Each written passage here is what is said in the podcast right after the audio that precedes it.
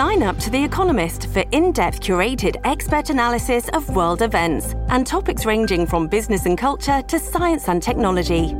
You'll get the weekly digital edition, online only articles, curated newsletters on politics, the markets, science, culture, and China, and full access to The Economist Podcast Plus. The Economist is independent journalism for independent thinking. Go to economist.com and get your first month free. Well, this morning I find myself in a bit of a different space. We're not in our usual, you know, studio in downtown Vancouver, but visiting over in Victoria. So borrowing some studio space from Mike Smith. And when I tell you that this is in the bowels of the legislature, that is not an exaggeration. Picture the basement corridors beneath the legislature building because that is where this studio is. And you know what? That is all well and good for Mike. Mike's here in the daytime hours. But when you have to show up at like 4:30, 4:45 in the morning and walk around this great big empty building, well, it can be a bit freaky. In fact, Rose emailed me this morning and Rose said, "I have seen that little room you were in." Says Rose. I can see why it is creepy down there by yourself. Rose did suggest that I wait until the legislature dining room opens and uh, go in there and have some breakfast. And Rose, that's a great idea, but apparently it doesn't open till 8.30. But Rose said that she and her husband do that every time they are in Victoria. I tried to do it yesterday, jam packed full of people who had the exact same idea, Rose. But thank you very much for the suggestion. And also thank you for understanding that, yeah, it is a little bit creepy down there. So we thought, let's let's run with this. Let's embrace this because it is the time of year to talk about spooky stories. So we turn to Craig Baird, host of the podcast Canada History Ehx, because he loves talking about history and spooky stuff too. Good morning, Craig. Good morning. Now, what is the most haunted place you've ever been to? Uh, the most haunted place I've ever been to is probably the Firkins House in Fort Edmonton Park, which is where the uh, the dentist uh, used to own, and it apparently has a child who lurks around, a ventriloquist doll that will appear in different locations. Ooh and uh, uh, also a woman who will stand in the, in the kitchen and in the uh, living room. And when I was there, I was walking by, and a chain was kind of jumping all over the place as if somebody was holding it and grabbing it. So that was pretty weird. Okay, no, that sounded so incredibly creepy. Just the ventriloquist doll appearing. And so this is stuff that happens randomly. It's not stuff that they're doing to try to scare people.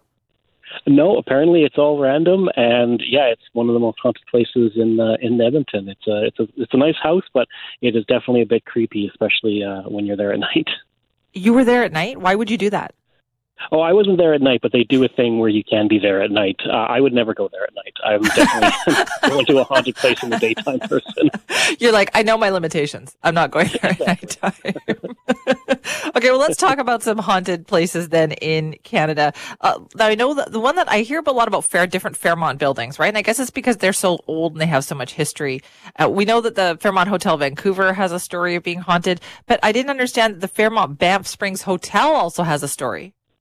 Yeah, it's quite haunted. It was built in 1888, and it's this beautiful building in the Rockies. But there's a variety of ghosts. There's Sam the Bellman, and that was Sam Macaulay, who was a Scotsman who was the head bellman from 1960 to the 1970s. And he's apparently very helpful. Uh, he died in 1975, but he kind of still works there. He'll help guests two elderly women actually said to the front desk once that their key didn't work and it would take the regular bellman 15 minutes to get there. But by the time he got there, the women said an older bellman had already let them in, and that turned out to be Sam. There's also a bartender who will tell people when they've had too much to drink, and uh, there's a lot of haunted rooms where people have heard screaming or people walking. There's one room that uh, the it had no doors or windows by accident, and so it was walled off. So apparently, ghosts are seen outside of that. But obviously, the most famous is the bride. And in the 1920s, she was walking down the staircase when she slipped and fell. Now, some variations say that she caught her heel in her dress, another that she brushed against a candle and her dress lit on fire. But either way, she fell down the stairs and was killed. And so they, she's seen walking up and down the stairs now or dancing in the ballroom upstairs. And it's actually famous enough that there's a stamp and a coin that has been issued uh, about her. And there's also an old woman in pajamas who will knock on doors, and when the guest opens the door, she will ask if the person can help her to her room, and she'll start walking towards the elevators. And when she gets to the elevator, she disappears. And apparently, that's where some rooms used to be before they did a remodel, where the elevators are. That sounds incredibly creepy. And you know what? I did not even know that the Banff Springs had such a uh, lively, haunted history. And so these, these have been reported over the years. Lots of people have said that they've seen this. Oh, absolutely. Uh, especially Sam the Bellman, and uh, you know, hearing people walking or seeing people in rooms when you know out of the corner of your eye, or hearing screaming or knockings on the door is apparently quite haunted. Oh boy. Okay, so that's a good one. Uh, now there's another one in Edmonton too, isn't there? Yes, this one's a very creepy one. It's actually a hospital, or at least an empty hospital now, which kind of makes it even creepier.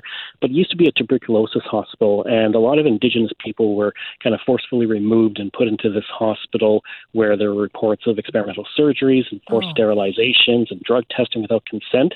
But that original building was demolished in 1967, and a new hospital was constructed, and then that was abandoned in 1996. But visitors to this abandoned hospital stated they've heard screams from the rooms, especially on the fourth floor where the psych ward was. Footsteps can be heard. There's stories of a ghost of a girl who apparently has ripped out her fingernails and she's wandering the halls. And a psychic who visited the building said the girl was waiting for her parents to get up and just kept saying, When are they coming to get me? On the second floor, there's uh, bloodstains that appear on the floor, and a voice can be heard calling for Karen. Uh, there's an indigenous man in the auditorium who is looking for his wife. But in the morgue, uh, there's an elevator that has no electricity, but apparently will actually still work even without the electricity, and footsteps can be heard walking through the morgue as well. And one of the most common sounds people will hear when they're there at night is actually crying, which makes it even sadder, but also very, very creepy to be in. Craig, I'm starting to think this wasn't such a good idea. I'm, I'm, I'm getting kind of creeped out listening to you tell these stories, being here myself alone in the basement of the legislature at this hour of the morning, and there is nobody around in this building. And this this building is also on your list of haunted places. It is. So it was built between 1893 and 1897 by Francis Rattenbury, and he was actually murdered by his wife's lover in England, but apparently he decided to come back to the building he designed after his death. So there's a story of a committee clerk who was working alone in her office, and she looked over to see a figure wearing a black cloak, and he was floating along the hall near the speaker's corridor past the chamber entrance. So obviously she was very freaked out. She called security, and all they said was, "Don't worry about it. That's probably just Rattenbury." And then there's another story of a woman and her husband who were on a tour, and they looked over and they saw a man in an old-fashioned suit who was peeking at them from around a corner, which is just extra creepy in my mind. And when they looked back, he was gone. But there's stories of phantom footsteps and whispering that can be heard throughout the building. And late at night, or maybe early in the morning, legend has it that ghostly moaning could be heard in the halls of the building from politicians or ghosts long since passed. So there's definitely a lot of creepy aspects to that building. Uh, uh, Yeah. for sure. Thanks for that. Thanks for adding that part in about early in the morning. That was just for me. It's inter- that's interesting that it's Francis Rattenbury because he must have returned to this area where he had such an influence because not only did he was the architect for the legislature building but also for the Empress Hotel which is right across the street. And Yeah, there's so words built- that he's haunted over there too. Yeah, that was built in 1908, and apparently he's returned to that as well and can be seen walking the halls with his cane.